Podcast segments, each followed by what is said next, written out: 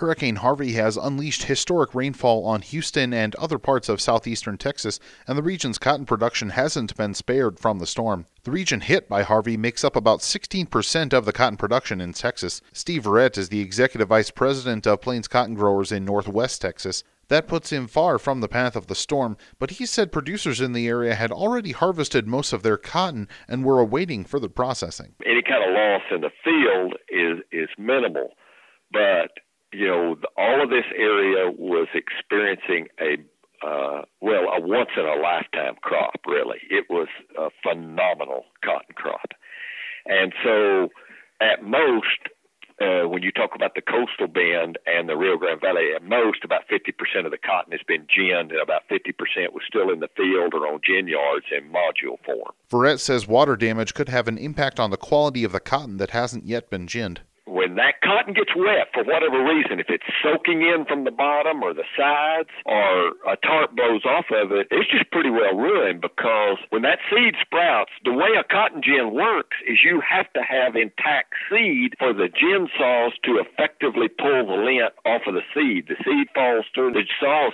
cut it off. When you don't have any seed there, it just drags most of it through the ribs and it part of it goes out in the burr pile. Then you've got the damage from the quality loss, you know, discoloration coloring whatever lint you've got or that you can save can severely degrade the quality of the lint as well. As with many other aspects of storm recovery, Verett says it will be a while before the true extent of the damage is known. If it doesn't come back in, it's going to be at least a week or 10 days before it's going to be where you can make make much assessment about that cotton that's in the modules.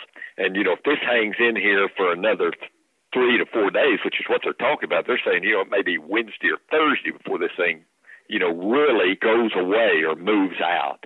Uh, you know, we could easily be two weeks or longer before we really know the extent of it.